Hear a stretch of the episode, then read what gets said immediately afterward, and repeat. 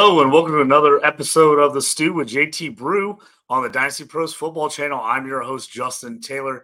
Today in The Stew, we're discussing week one of the NFL season, and we're going to talk a lot about rookie debuts, seeing what we liked, didn't like, good with the bad, and kind of what maybe we are expecting in the future. Make sure to stick with us here. You're in The Stew. Uh, you up on trades and why you move? You ain't designed to lose.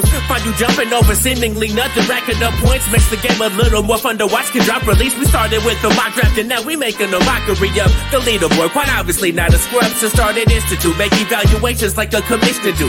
It's to the point your wife make you watch in a different room. Update your roster and pick and choose when you get some news. Not much that we enjoy more than sipping through sifting through new statistics to make it to our end zones through different routes. Universities, institutes down to homies who click in groups. I introduce introduce you did this Stew with JT Brew.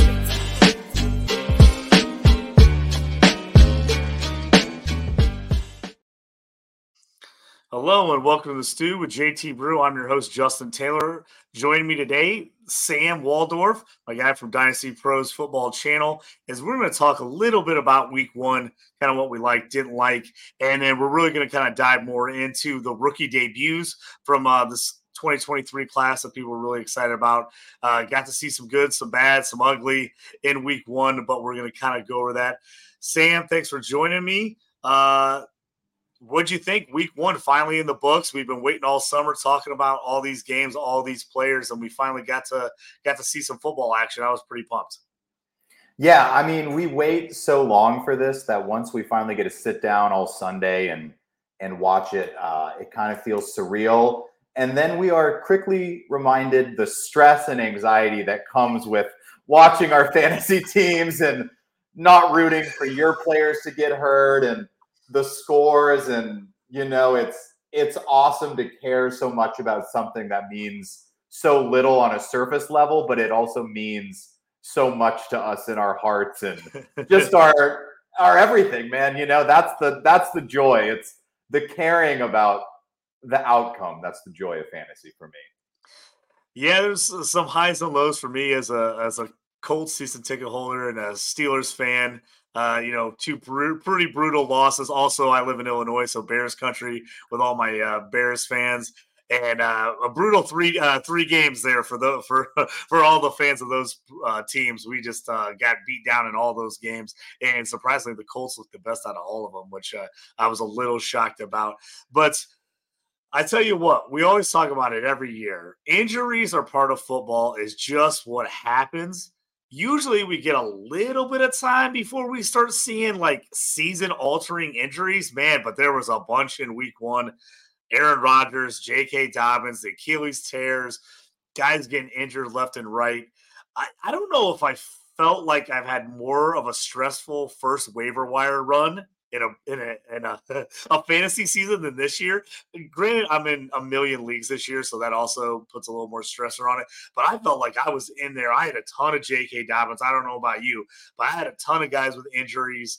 Um, even guys like Evan uh, Hull from Indianapolis. I thought I was going to get some play out of. He quickly went to IR. A lot of guys with the new IR rule in the NFL with them being able to go on IR for four weeks and not have to be out, you know, eight weeks for the whole season. Teams are a lot more quickly putting guys on IR than they were in the past.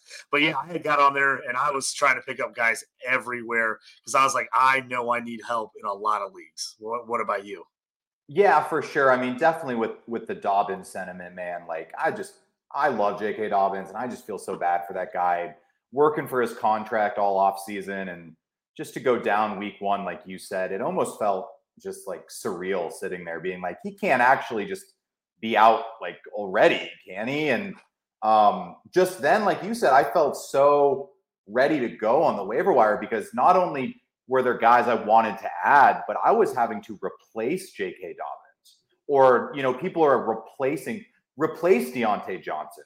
Like th- there are decisions already being made. So um, it just put a big emphasis on trying to get some of these guys on the waiver wire that we're hoping can keep their roles instead of being just a one week flash. Yeah, that's the other crazy thing is when the injuries happen this early, we haven't had a lot of time to look and see who might be that second guy, who might be the next up. You know, we saw some guys play, but I'm sure a lot of these coaching staffs didn't expect to have to play all these guys. They probably didn't have a huge game plan set. And then all of a sudden we're seeing, you know, Gus John, uh, Gus Edwards. We're seeing Justice Hill for the first time in a while.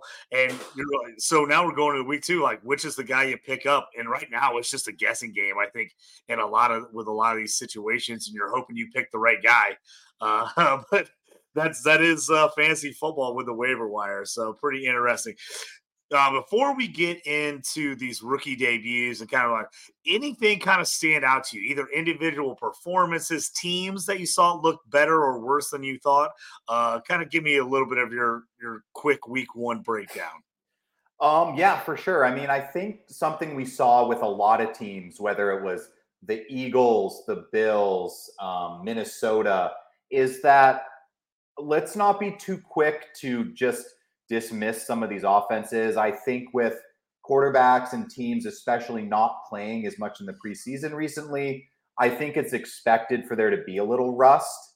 Um, so, I mean, the Bengals first add that right on, but um, I I know it's really easy to to react and overreact to week one, but I think stay the course with a lot of guys. You know, trust your studs, but also definitely be open to exploring some things we did see this weekend. And it's kind of creating that balance between the two. Um, loved what I saw in San Fran. I think Brock Purdy is the perfect player for that offense. Um, he may not ever put up those Josh Allen numbers, but he's more of a gunslinger, I think, than people give him credit for, meaning he's willing to take shots. And when you have good offensive weapons, you kind of want someone that's going to take some shots for your fantasy team. So I think that was really impressive to me. Um, loved what I saw in Miami. Um, I just think year two, uh, McDaniel's coming over there. I just think it looked a lot more comfortable. And what I really liked was last year, it looked like he was really only featuring Waddle and Hill and then the running attack. And this year, he was kind of working in some of those other weapons that aren't, I don't know if weapon is the right term for Braxton Berrios, but like you know, Durham Smythe, Cracraft, and Berrios all had over five targets. So I really liked to see that Tua shared the ball around a little more, which I think will be good for that offense in the long run. Yeah, I loved what I saw out of Miami. Uh, I traded for Tua everywhere in the offseason. There was just a ton of leagues I was in with guys who were out on him. They were nervous about him. They were nervous about the concussions uh, they just weren't a believer in him. And I was like, give me, give me all the Tua. So I took a ton of Tua. So I was pumped to see him show out week one. Hopefully he stays healthy and that offense keeps zinging. But they look good. Justin Herbert, the Chargers, game of the week. I mean, they look great too. Uh, so it was a weird week where we had some really good performances, some really good games. But man, there was some ugly football on Sunday. That Ravens Texans game oh, brutal to watch. Saints Titans game, another brutal game. Unless you just love defense, I mean those those games were tough. The Browns Bengals game, I don't think anyone saw that one coming. Um, but I, I think it's just a reminder: the NFL is the NFL for a reason. These guys are good. Even the bad teams can show up and win and turnovers make a huge difference. We it's said all the time by coaching staffs that turnovers win games. But man, you saw some of these teams when they had uh, problems with turnovers, they just couldn't overcome them, uh, even if they were by far the better team. So in, in classic, you know, NFL fashion, we talked we talked up all these teams we loved. We talked, you know, down about all these teams we hated, and then you just see see it go all go sideways once week one. I mean big ones for me. Um, I wasn't a big Giants believer, but the way the Cowboys hammered them was huge. Uh, I can't believe I still can't believe that Jets win. That was one of the craziest games I've seen in a long time. Uh, the Rams, I was completely out on the Rams, and we'll talk a little bit about them with the rookies, but they put it to the Seahawks, and the Seahawks did not look good. Matt Stafford looked like the old Matt Stafford. It was pretty unbelievable. I did not see that one coming. Uh, the Patriots played completely opposite of what we thought they would play and still almost won against the Eagles. So that was a pretty interesting one. And uh, the Broncos, everybody was hoping Sean Payton fixed it. I don't know when that's going to happen. I, I could not believe the Raiders won that game. So that was another one that kind of had had me perplexed a little bit. Uh, but yeah, it was it was an interesting first week. So now, as we we'll talk a little bit more about some of these games as we talk about some of the rookies on our list. But let's uh let's jump in one of the big games everybody kind of wanted to see. Let's start with the QBs. Let's go with the QBs. We're going to start with my guy Anthony Richardson for the Colts. I was at the game. I watched the game. I'm going to let Sam. I'm going to let you give your two cents kind of on it before I jump into my tirade about AR. Yeah, for sure. I mean, I think first analysis, um, I liked what I saw scheme wise from the Colts, um, which I think we all anticipated with uh, you know the OC coming over from the Eagles to coach the Colts this year. Seemed like a pretty normal transition from developing Jalen Hurts to developing Anthony Richardson, right? Um, I loved the inclusion of the wide receivers. I felt it was cool to be able to see Josh Downs get a couple catches in that first game already. Um, I loved the short pass to Pittman on, you know, for the screen for his big play. Um, I do think you can definitely tell they miss, of course, they miss Jonathan Taylor, but like, mm-hmm. wouldn't it be nice to just have even a league average running back back there, let alone someone who is really good? Um, I do think my first takeaway is Anthony Richardson, man, learn to get down because that dude was taking some hits. Um, that I mean, he's big. He he really is. He he runs like Josh Allen almost. Like he's got that kind of size to him when he runs, and it's like you just don't have to take those hits on your legs. Get down, live another day. This is not a Super Bowl season for the Colts. Like you do not have to be that guy this year. Um, but I think in general, I thought it was a good building block for the Colts offense. They're obviously not fully there, and it was week one. But in general, I liked what I saw out of Richardson. I think it's similar. I think it's what we expected, right? I, I no one thought he was going to come in and just light the world on fire, but he looks like a good athlete, and he definitely was looking in the right places to throw it. He just didn't always hit the throws every time.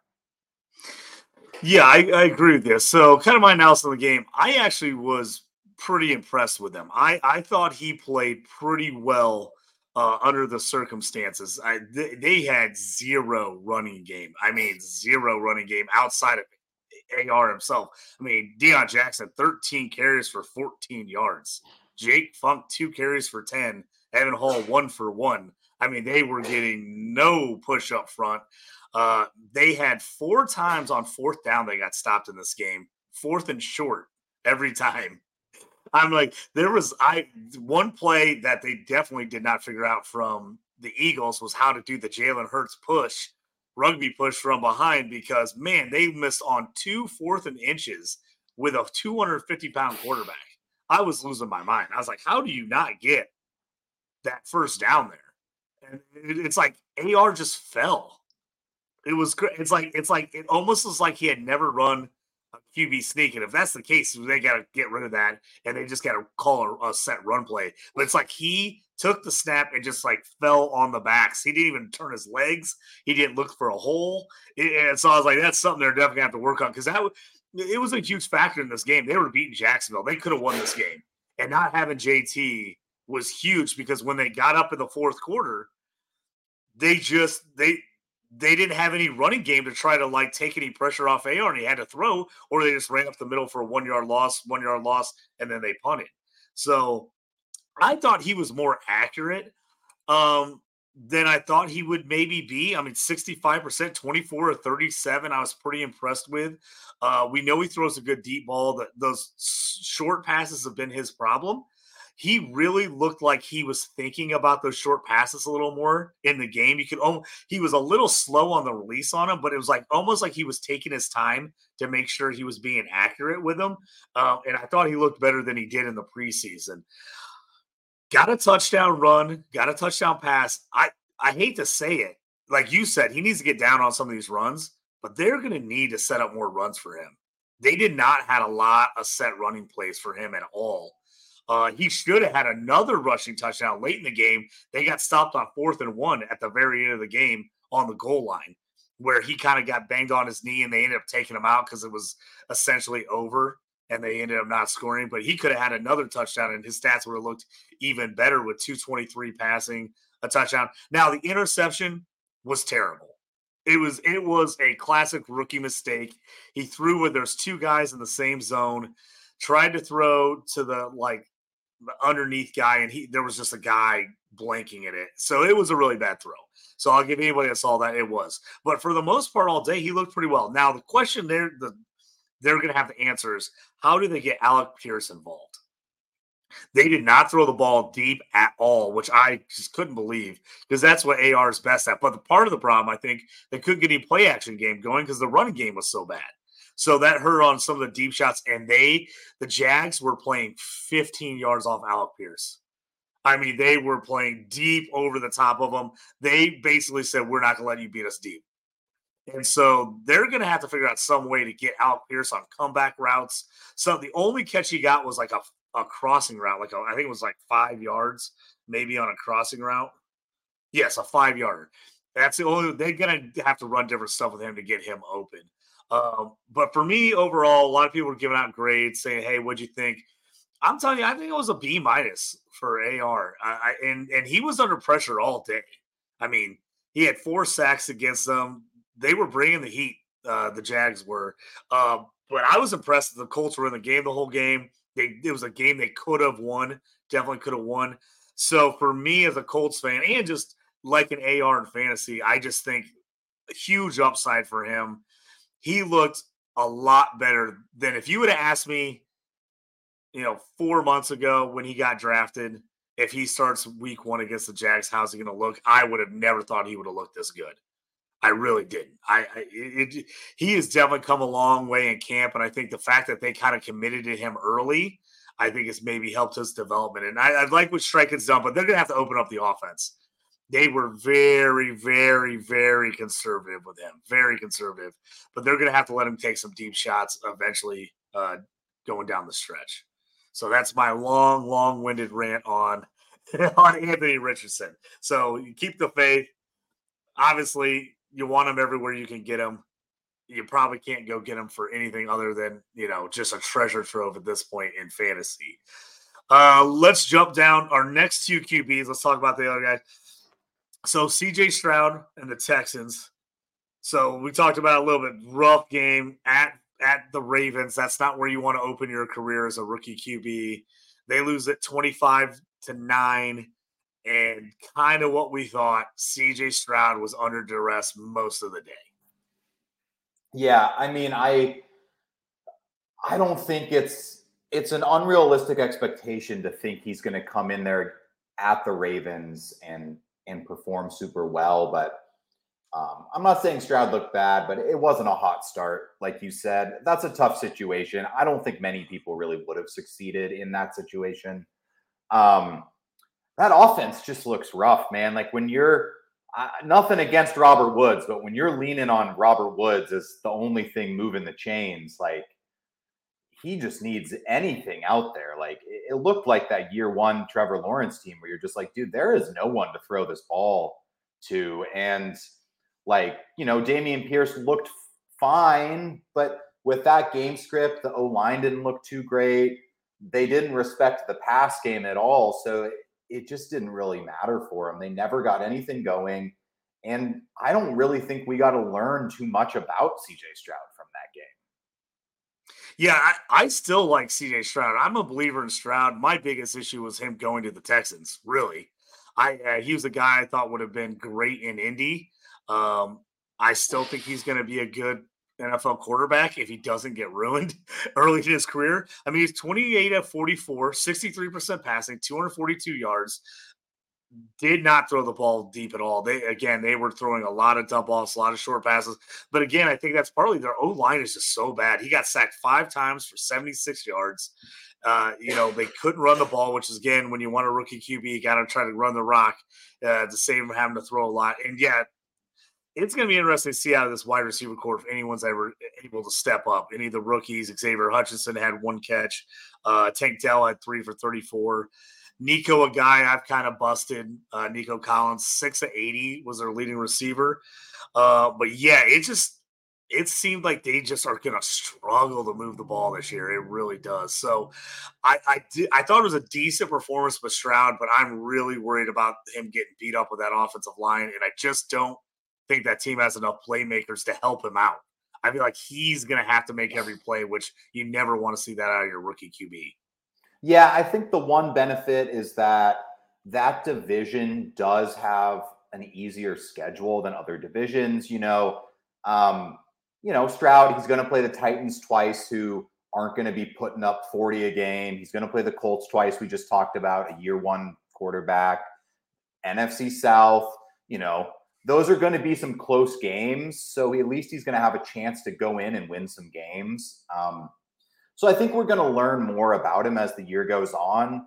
But someone's going to have to ascend to the top of that wide receiver depth chart for sure and prove them prove themselves to be a weapon and a reliable weapon. I think we think it could be Nico Collins, but I mean, his stat line looks okay, but in watching the game, it didn't look that pretty. You weren't ever like, wow, Nico looks great, man. Mm-hmm. He just he caught some balls because they were down. That was really about it. Yeah, let's move on to the third rookie quarterback taken in the in the top ten. There, the number one overall pick, Bryce Young, getting his debut against everybody's favorite running back, Bijan Robinson, the other, uh, you know, one one or one two, depending on your league for fantasy. So everybody kind of had their eyes on this game, a division game, getting to see these two guys go against each other. First one, and Bryce Young. Now they actually. The offense for the Panthers tried to open it up a little bit more than the Texans and the Colts did but they didn't have a whole lot of success trying to open up. Again, not a ton of weapons there for Bryce Young. He struggled a bit 12 of 38, 52%, 146 yards by far, the least out of any of the rookies. One touchdown, two intercept, uh, interceptions, got sacked twice in the game. Ran the ball a little bit, had uh, three carries for 17 yards, but also did have a fumble. Um, I think this Panthers team is going to be a little bit rough. I really do. And again, I don't know if they have the weapons to really make Bryce Young go. I think Bryce Young is still a good player. I just don't think he's in a great spot right now. Well, yeah, I mean, I think the biggest advantage that Anthony Richardson has is that he actually has some playmakers on that team and Pittman, Downs, and potentially Alec Pierce if he gets going. But same thing with Bryce Young. It's just you know, I mean, we have high hopes for Jonathan Mingo, but that was his first game too. And I do think Bryce Young, when he felt confident, he did hit some throws that made him look like I think he looked like the best passer out of the three this week, but he made a couple big mistakes in those those couple interceptions he threw to Jessie Bates. Um, but I think for Young, I think I could attribute that more of a welcome to the NFL, and I think he might be able to correct those. And just thinking like you know, safeties aren't jumping routes like that in college. And he just got mm. jumped by a really good player. And I think he might have learned that, hey, when I see that look, that guy is not open. And I think he may have learned that week one. And let's see if he can correct that moving forward. Um, looks like he may have found a buddy in Hayden Hurst, though. So, I mean, you're looking for a deep streamer, Hayden Hurst didn't look terrible and looked like a guy Bryce Young was going to feed the ball to at least. Yeah, I, I, was kind of coming around to Hayden Hurst uh, near the end of preseason, thinking maybe he would kind of be that guy. I was thinking Dalton Schultz might be that guy for the Texans, and Schultz didn't get much action in that game. So hopefully he gets that. But Hurst, uh, Hurst looked pretty good uh, as far as you know leading the team. Five catches, forty-one yards, and a touchdown on seven targets as he led the team in, in every one of those categories. Uh, the Falcons now the Panthers weren't real impressive as a team. The Falcons were better. People were really frustrated in a, in a lot of ways with this game just by Arthur Smith, the play calling and kind of what they did. But like he said, they just want the win. They don't care how ugly it is they do it. I think there's going to be a lot of ugly Falcons football games this year. Bijan, the uh, debut everybody wanted to see, scored right off the bat on a touchdown reception on a on a really nice juke move where he basically stopped on a dime and a guy ran by him and then he turned on the burners into the end zone.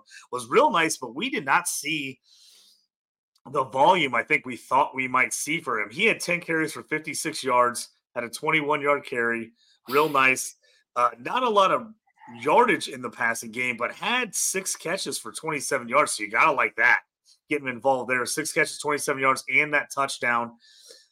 The thing that really surprised people, I know we talked about it off season that Tyler Allgeier wasn't just gonna disappear all at once, but man, 15 carries, 75 yards, two touchdowns, three catches, 19 yards.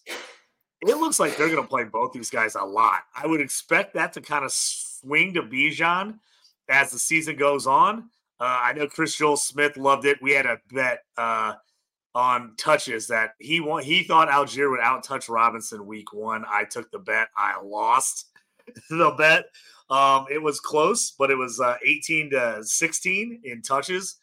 But uh, I think they're going to use both guys. Uh, but I was a little surprised at how much Allgeier got the ball and how little Bijan uh, only got 10 carries.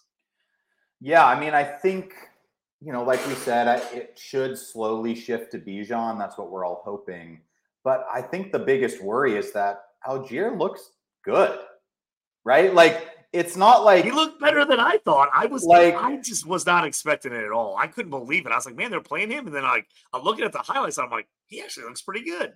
Yeah, I mean, if it'd be one thing if they were feeding him the ball and he and he wasn't hitting the holes and he wasn't accomplishing what that offense wants, but he was. I mean, he he was moving the chains. He was having good runs. He broke a couple. Um, Bijan looks like an absolute freak with the ball in his hands, just like we all thought. Um, and catches are more valuable than carries. So as long as he's involved in the passing game, I don't think it's anything to be concerned about.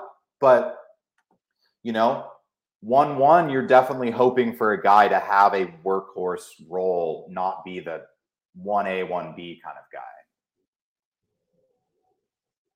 Yeah, exactly. Uh, I, am not scared for Bijan. I think he's going to be great. I mean, obviously, the Falcons are going to run the ball, so I'm not worried about there. And then they did not want to go downfield with Ridder at all. So I could see a ton of dump offs in Bijan's future. Uh, a guy that played the Thursday night game, we didn't talk about it yet, was the Lions versus the Chiefs. Lions getting the big win 21 to 20. Jahmyr Gibbs, you know, the rookie out of Alabama, everybody was kind of you know, was a little surprised when they jumped up and took him so early. He showed he's got some bursts, he's got some moves. But uh, David Montgomery isn't dead. 21 carries, 74 yards on touchdown for Montgomery. So anyone who thought Gibbs was going to go there and just completely take that rollover, they're going to have to wait. He got some touches. He did get some touches. And he looked good on those touches. Seven carries for 42 yards. He also had two catches for 18 yards. Kind of what do you think about Gibbs in his debut? Yeah, I mean, I thought Gibbs looked really explosive for sure. Um, the worry is going to be what that split is. And I just, I don't know if as long as Montgomery's there, if Gibbs is ever going to fully really take over and be more than a 50% split kind of guy. Like, obviously, even the Lions know he looks more explosive, but it's not all about explosiveness, like per touch or whatever you want to call it. I think they just don't want to overuse the guy and get him hurt right away. I mean, Dan Campbell, you know, came from the Saints where they had Kamara and Ingram, and both of those guys were used year after year when Sean Payton was there. And you know, it it works well and it it's all well and good, and Kamara can be an absolute stud if you have a top five offense, right? So if Detroit can have a top five offense, I don't think we have concerns about Gibbs' production.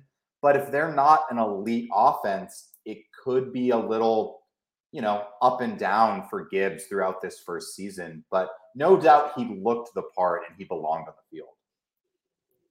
Yeah, a couple other high, highly drafted uh, running backs in fantasy uh, that people were hoping to get a good look on and didn't. Uh, De'Von Achane, just nothing for the Dolphins. Uh, so they were pretty much, he's still obviously working his way in the system there. Uh, Charbonnet for the Seahawks, three carries, 11 yards, 12 carries for Kenneth Walker. So everybody thought he was taking over that role right away. Now, he's not a guy I'm going to abandon, you know, this early. I, I had a couple people question, send me questions like, hey, should I drop Charbonnet. I'm like, ooh, I wouldn't be dropping him this this quick. You know, got to give some of these rookies and guys chances uh, to make something happen. But he didn't get a lot of looks in that game, partly for that reason was the Rams were kind of beating him down most of the game. A guy I did see that you know I just love and I've been talking about you know forever and ever is Sean Tucker. You know, obviously the situation with the heart issue and he missed the combine and he, he ended up going undrafted, but got picked up on, on a good undrafted uh, salary uh, contract, excuse me, for the Buccaneers. I wanted to see if he'd get used at all. Now, Rachaad White was obviously the guy, but Rachaad White wasn't great. 17 carries, 39 yards, 2 3 a carry. Tucker got five carries for 15 yards. Now, nothing to like blow you away, but he also kept, caught two passes for nine yards uh, compared to the White's two passes for 10. This is a guy I want to keep an eye on. Now, I've got him all over the place. Um, but he's out there in your league. If you're not in a league with me, he might still be out there. I grabbed him everywhere, but I think he's going to work his way in to more playing time and, and, maybe more of a first or second down role with this Buccaneers team. And Rachaad White maybe moving himself back to more of that third down role that everybody kind of thought he was going to be coming out of college. Um, they kind of everybody kind of on the offseason like, hey, he's going to be the bell cow without Leonard Fournette there. I just don't trust that. So if you got space and you can make some room on your roster, even if you're in a redraft league, I think Sean Tucker's going to have some value coming down the stretch here. Yeah, I mean, I like Sean Tucker. I'm I'm rooting for the guy. I'm not a Rachaad White fan at all. Um, I think the one concern that I would have is they were in that game basically the whole game, and and even Rachaad White didn't do much. I just might be concerned about even if Tucker can work his way up to 50% of the running back touches, what is that really worth if the Buccaneers can't produce on the offensive side of the ball? Um, but like you said, I mean, if he's on your waiver wire, if if it's a cheap cost, I I got nothing against. You know, offenses change, and just because the Bucks are a certain way this year doesn't mean that in the next couple years a quarterback change or a system change or anything couldn't change the value and production of some of these players. Yeah, I know we talked about the Texans uh, Ravens game with CJ Stroud, but let's talk about Zay Flowers. One of the more impressive debuts uh, for a rookie the offense did not look great. Um, obviously, they ran the ball a ton. Lamar, Lamar did not look good game one. He just got that bad one out of his system. Uh, everything was just kind of dink and dunk. But Flowers, 10 targets, nine catches, 78 yards, caught a 21 uh, yarder. Most of the stuff a little bit shorter, but but I was actually I was impressed. I I, I mean, if you were a Zay Flowers guy going into the offseason thinking he had a chance to be their number one, he clearly looked like the number one, especially with no Mark Andrews in the lineup for the Ravens. Yeah, I think what you just said is the most important thing to keep in mind. No Mark Andrews. So I don't think I want to jump to any huge revelations about the Ravens offense watching a game without their best offensive weapon. But like you said, Flowers definitely looked like the best wide receiver on the team and that's really what matters if you're if you're going to tout Flowers as the guy to have there, right? Um, they, he just threw him the ball, man. It was screens, it was short passes. They, took shots for him. Um, he just looks he looks like a good player. If he can stay healthy, I think he's going to be a very good PPR wide receiver. Um, we just need some passing touchdowns out of that offense. Yeah, I, like I said, if, if you've got Flowers, I I like him. I think he's just going to improve throughout the year, and I think that I think this Ravens offense is going to get it together. I think the passing game is going to improve as we get going. A guy I loved coming into the draft was was my top wide receiver, Jordan Addison from USC. Six targets, four catches, 61 yards, a touchdown, a 39 yarder, big one. Everyone kind of wondered you know what he would do opposite Justin Jefferson. Justin Jefferson still got his nine for 150. Uh, this team is going to throw the ball a ton this year. I just this Vikings team is going to throw the ball a ton. Jordan Addison to me is the wide receiver two on this team. Hockenson eight catches, 35 yards. You know he's going to get some, but man, I just think you're going to see Kirk Cousins throw 40 to 50 times every game. So I think Jordan Addison is going to get a decent amount of that target share. I liked what I saw at him game one. I saw the explosives. The big touchdown was uh, was nice to see. I just think it's you know I just think it's all up, going up for at Jordan Addison uh, from here on out. He's definitely in the best offense. So I think it's going to be the easiest for him to put up numbers year one. Just because, like you said, they're going to throw the ball. Their running attack looks average at best. Their defense isn't great. And they're going to throw the ball in that scheme. And he's going to have some space on the other side of Justin Jefferson. So I don't see any reason Addison couldn't be a back end wide receiver two, high upside wide receiver three kind of guy. Uh, the other high wide receivers drafted, Quentin Johnston for the Chargers. Didn't see a lot of action. Three targets, two catches, nine yards. I think we kind of expected this, you know, to come out. We no one, I don't think anyone thought he would start fast, and everybody kind of thought, hey, it's going to take an injury to one of the main guys in front of him before he sees it. So I'm not, I'm not, you know, hitting the alarm button just yet on on Johnston. I'm not a huge fan of him in general. I wasn't a big fan of him coming out. I think he could be good in this offense because I just think Justin Herbert's really good. I think this offense is going to be good.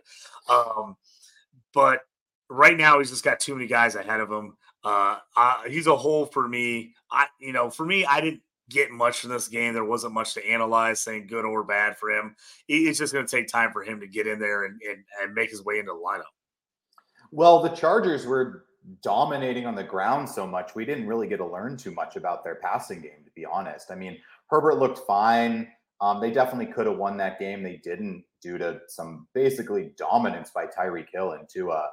But um, like you said, I don't think we really learned much about Johnston. I think if you are a Johnston guy, I don't think you ever thought it was going to be immediate. I think it's going to be him learning.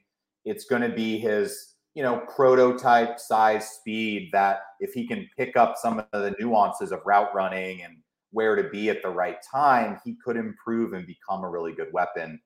Um, there's going to be some Quentin Johnston games this year where he goes, you know, three for 110. And I think he's going to get a couple deep balls. But I don't know if on a week to week basis, we're at the point where you almost even need to be rostering him. I mean, I'm not going to tell anyone to cut the guy, but um, redraft, of course. Dynasty, of course, you're holding, you know, you spent a first round pick on this guy. But, um, you know, he came in for about half that game for Mike Williams, and you you didn't notice. You know, it didn't really seem like he was out there doing anything else than a normal receiver would do. Yeah, the Seahawks Rams game, Jackson Smith-Njigba, the Jigba, the other uh, first round wide receiver picked. Uh, wrist surgery was a little surprised he was back for this game. Originally, we got the wrist surgery. You figure he'd miss a couple weeks. Was able to come back, playing this game. He had five targets, three catches, 13 yards. Not a lot there, but man, the Seahawks pass offense did not look good. I was shocked by this. Um, I just thought the Rams secondary was, was is one of the worst in the league. They played better than I expected, but the Seahawks played a lot worse. Uh, Geno really struggled. 112 yards passing is all he put up. Um, so again, I don't know if there's really anything to say on JSN here. Is that it was just a the Seahawks looked out of sync. The offense did not look good. And then once they got down to the Rams, it's kind of like the Rams just put them away. Yeah, I mean, I think a pattern we saw through a lot of the really bad games of week one is if your offensive line can't block that other team, it doesn't really matter who you have at quarterback. I mean, Joe Burrow looked terrible because he had Myles Garrett and that Browns defensive line in his face all game. And I just think it was the same thing for Geno. He was being attacked and he he couldn't do anything. So it doesn't really matter how good your wide receivers are if if you don't have time and you have a guy in your face right away and you're concerned about protecting the ball and not going down for the sack. Um, they just couldn't get it going. So I'm sure they're just going to try to hit the reset button. But both their tackles were kind of banged up. I mean, they made a call to Jason Peters, man. I, I don't know if it's going to get pretty in the next couple weeks for the Seahawks the big, you know, highlight, the guy that shocked everybody was on the other side of the ball in this game. It wasn't JSN, it was Puka Nacua. Puka Nacua out of BYU. People, you know, he had been getting some sleeper buzz uh, around the league and in fantasy football circles. I don't think we saw this coming. 15 targets, 10 catches, 119 yards. Most targets, I think, ever for a rookie in a debut. I mean, he came out to play. No, uh, uh, uh excuse me. Uh, why am I blanking? Cooper Kupp. Sorry about that. I'm blanking on Cooper Kupp. No Cooper Kupp in this game. You wonder if it'd be a lot of Higbee and a lot of dump offs. Higbee, three catches for 49 yards. I played him everywhere thinking he'd get a lot. But Nacua, the huge game, and then Tutu Atwell. Wow, I didn't see that coming out of him. Six catches, 119 yards for him. A big 44 yarder is uh, Matt Stafford went off for 334, no touchdowns for him as they ran a couple in, but uh, a pretty solid performance of him.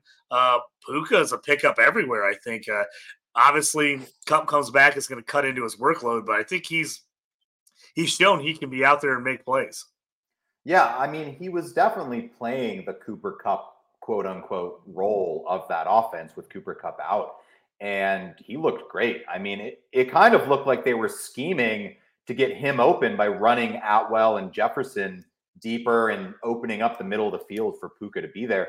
And he made all the plays, man. I mean, if you had if you had told someone who'd never watched a football game like who the best player on that field was, they would have pointed at Puka and been like, that's the best player on either of these teams. Not DK, not JSN, not Lockett. They would have thought it was Puka. So I think he looked great, man. I think it's an awesome story. And like you said, even when Kupp comes back, if this Rams offense can actually be what we used to think about a Rams offense, you know, a couple years ago, there's definitely space for multiple weapons to succeed.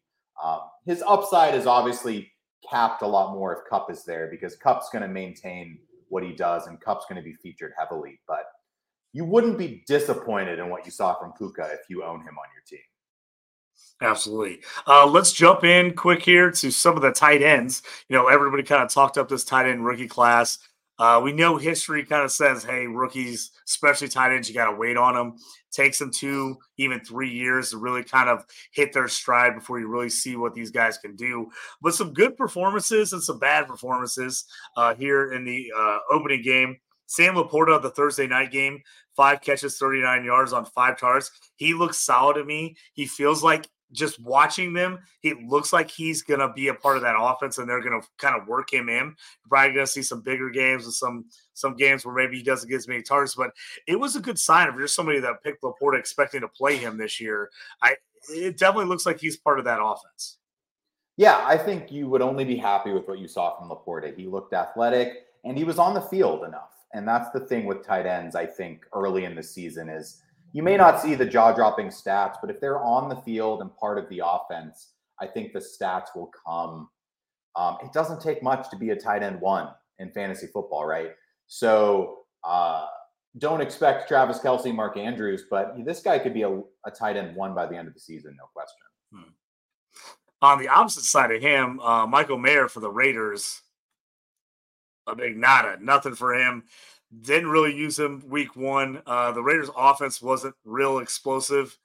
Anyway, it was a pretty ugly game, but Jakobi Meyers was about the only guy really doing much in that game. A little bit of shocker how much they used him uh, along with Davante Adams, but not much to talk about him. We knew he was a guy that was going to take a while.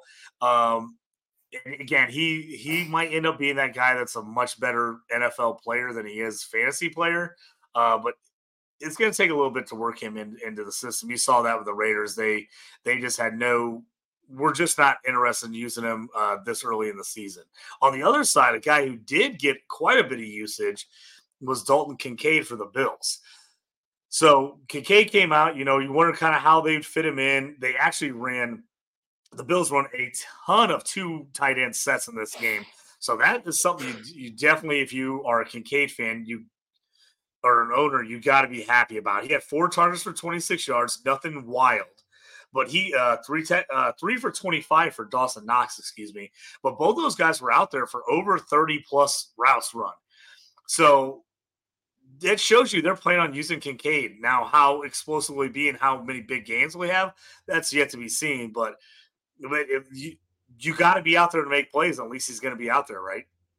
Yeah, I definitely the two things with Kincaid. First, I loved the exactly the snap percentage. Right, he was in. He played everyone. That was an island game. We were all watching, um, and not only was he in, but like you said, most of the times when he was in, they were playing two tight ends technically, but Kincaid was usually split out, and Dawson Knox was playing inline. So that's a good thing to see if you're looking for receiving numbers from Kincaid. That he's not being asked to do those tight end duties like Knox may be.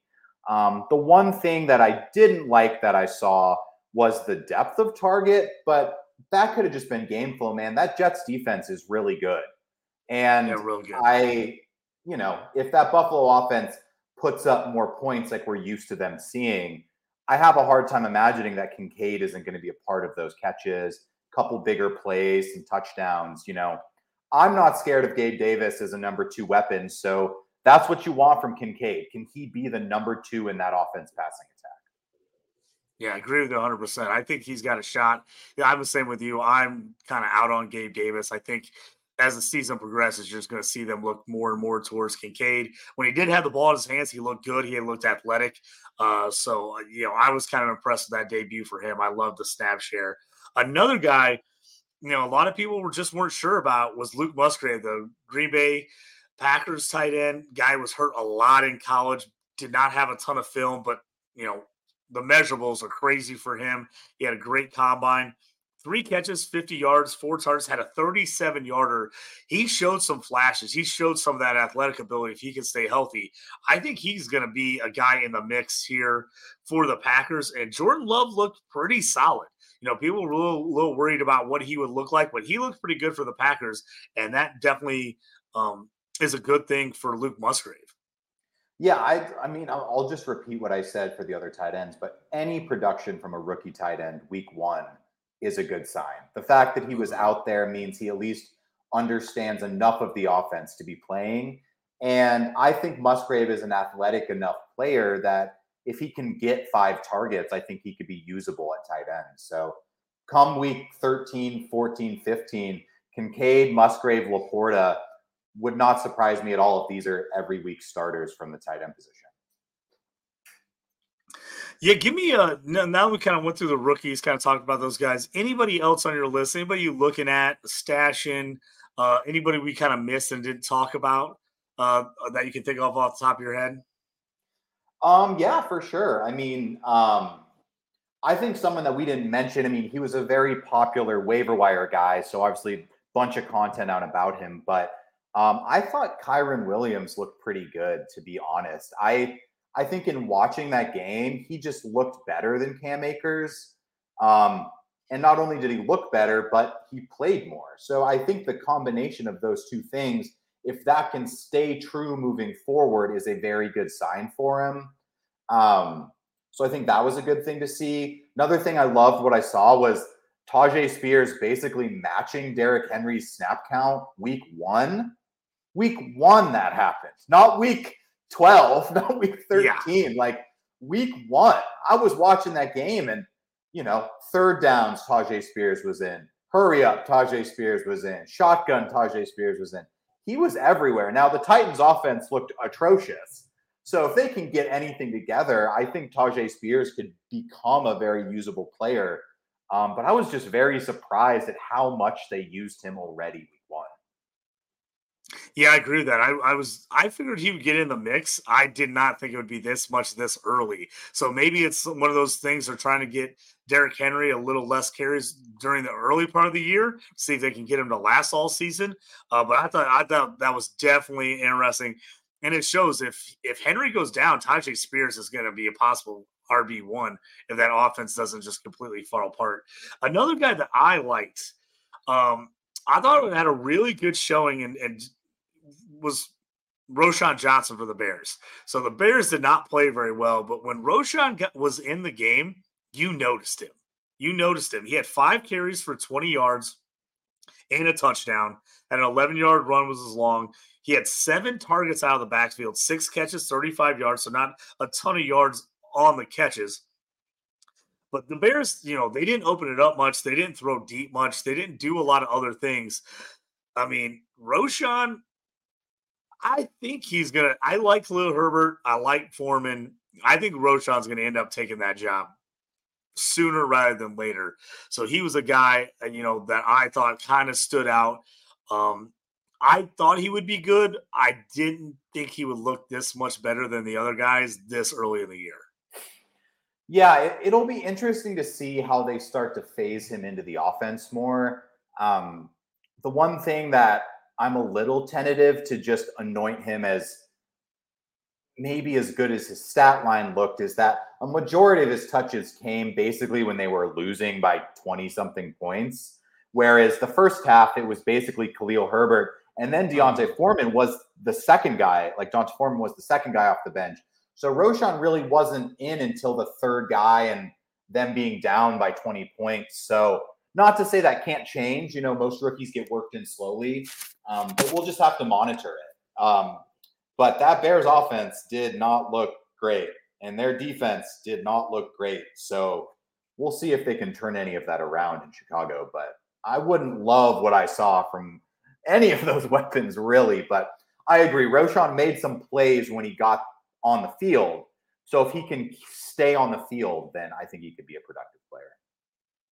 Another guy I want to keep an eye on uh, with the Diontae Johnson injury, not technically a rookie, but basically playing his rookie year because he missed his whole rookie season with an injury, uh, was uh, Calvin Austin for the Steelers.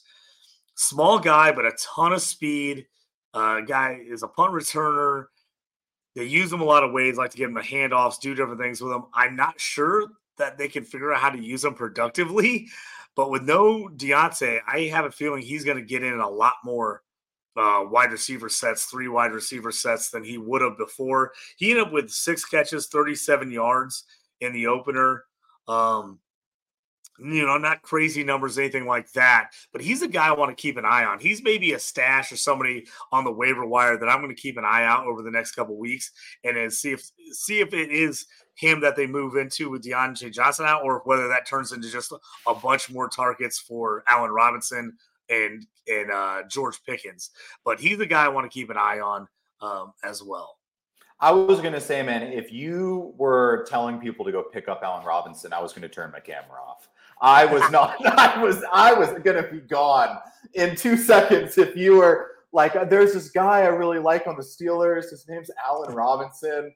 Um, but with that being said, I did pick up Allen Robinson in a deep league just as a zero FAAB guy because, like you said, someone might get some more catches there with Diontae Johnson missing because Diontae Johnson is their most targeted receiver. So mm. these targets are going to go somewhere. And um, I wouldn't call myself a Pickens hater. I, I do believe, I think if he learns some more skills, I think he could be a really good player but he's never going to be a 30% target share kind of guy. I think Pickens' role is going to stay the same. I don't really think he's going to change what he's doing. So there may be some more targets to go around. Um, I think the biggest beneficiary may just be Pat Freiermuth, who just I, I don't think he's ever going to be a top three tight end because it's so hard to be that that good at the tight end. But man, I just love watching Pat Freiermuth play, man. That dude just plays football. That's that's all I'm going to say. That guy, he took that hit, he went to the sideline, he came back in, he scored a touch. Like he just looked like a football player and a great Pittsburgh Steeler. And Kenny Pickett obviously likes him, so I think Freiermuth is could get you know if he could get a couple more targets, he may ascend even a couple more in the tight end ranks. Yeah, I definitely think he's got a shot to be a top a top five tight end for the next couple years in a row. Now, does he get to top three, like you said? I don't know if he'll ever get enough target share for that. But I, he's just a guy I love. I, I think his skill set. You know, we talk about, you know, he's put up over sixty catches and seven hundred yards in his first and second years. So I mean, those are just extremely, extremely productive first and second years for tight ends. And he wasn't even in good offense either one of those years. So now they can actually get the offense put together. Now, that's a big if. I, I liked what I saw in the preseason, but obviously they got hammered by the Niners. I also do think that people are underestimating the Niners. I think that might legit be the best defense in the league. They are yeah. really, really good. Yeah. So, I, so I, I, as a Steelers fan, I'm, I, it's a it's a tough loss, but I'm not going to totally, you know, take everything and be like, oh, we're totally screwed. We're done for this year just because we got beat by my pick was for that. I actually picked them to win the NFC and get to the Super Bowl. So I can't I can't completely lose you know lose it over it when you're saying, hey, well, we lost to probably one of the top two Super Bowl contenders in the NFC. Yeah, I I think uh, there were kind of two games, one from each conference, or not each conference, but one team from each conference where it happened to and that would be the you know the Cowboys Giants game and the Steelers Niners game where it's like we had a lot of hope and a lot of hype on the Giants and Pittsburgh offenses, thinking they may take a step forward this offseason. And I think I think both can be true. I think they had bad games, but I think they just ran into just absolute buzzsaw defenses that I don't think it really mattered. And I think both teams are just going to forget what happened. And I think the Steelers and the Giants are going to look a little more like what they looked like down the stretch last year. Um, but I don't know if they're going to, you know, ascend to be these top offenses. But even small improvements could could be beneficial for both offenses' weapons. I appreciate you coming on, Sam. I think that's going to about do it for us. Talking about the you know the rookies, we're going to obviously come back throughout the the year, hit up some different areas every week. Talk about, about that. Um, obviously, be looking for when, uh, Thursdays. Usually Thursdays and Fridays when I come out with my gambling wise for college games and NFL games. So always check that out, Sam. I appreciate you coming in, kind of breaking down week one and the rookies with me. Let everybody know where they can find you yeah, check me out on X, you know, at Where's Waldorf. Um, happy to talk. Got a couple shows every week as well. Please tune into all of our shows. And uh, we just want to help you win, man. So thanks for having me on, JT. Appreciate it. Yeah, absolutely. You can find me at JT Orange on X. Uh, hit me up on anything on there. If always check out the stew, all kinds of stuff here, but Dynasty Pros Football YouTube channel and, and Spotify and Apple Podcasts. We've got all kinds of content on there. We've got shows going, multiple shows going on a week. You can see me every Tuesday on the Devy Show. So if you're into Devy, into college football, we talk about all kinds of college football and Devy stuff on every Tuesday. So check that out. If you're an IDP guy, uh, look for me on Fantrax. I have a new Fantrax article every Wednesday on IDP and then also my rankings, IDP rankings and writings on DLF. So make sure if you're an IDP guy, check that out. Hit me up online and I will be happy to speak IDP with you. Again, thanks, Sam, for joining us. You've been watching The Stew. May all your draft picks hit and the trading never quit. Check you guys later. Thank you. Uh, you up on trades and why you move? You ain't designed to lose. Find you jumping over seemingly nothing, racking up points makes the game a little more fun to watch. Can drop release. We started with the mock draft and now we making a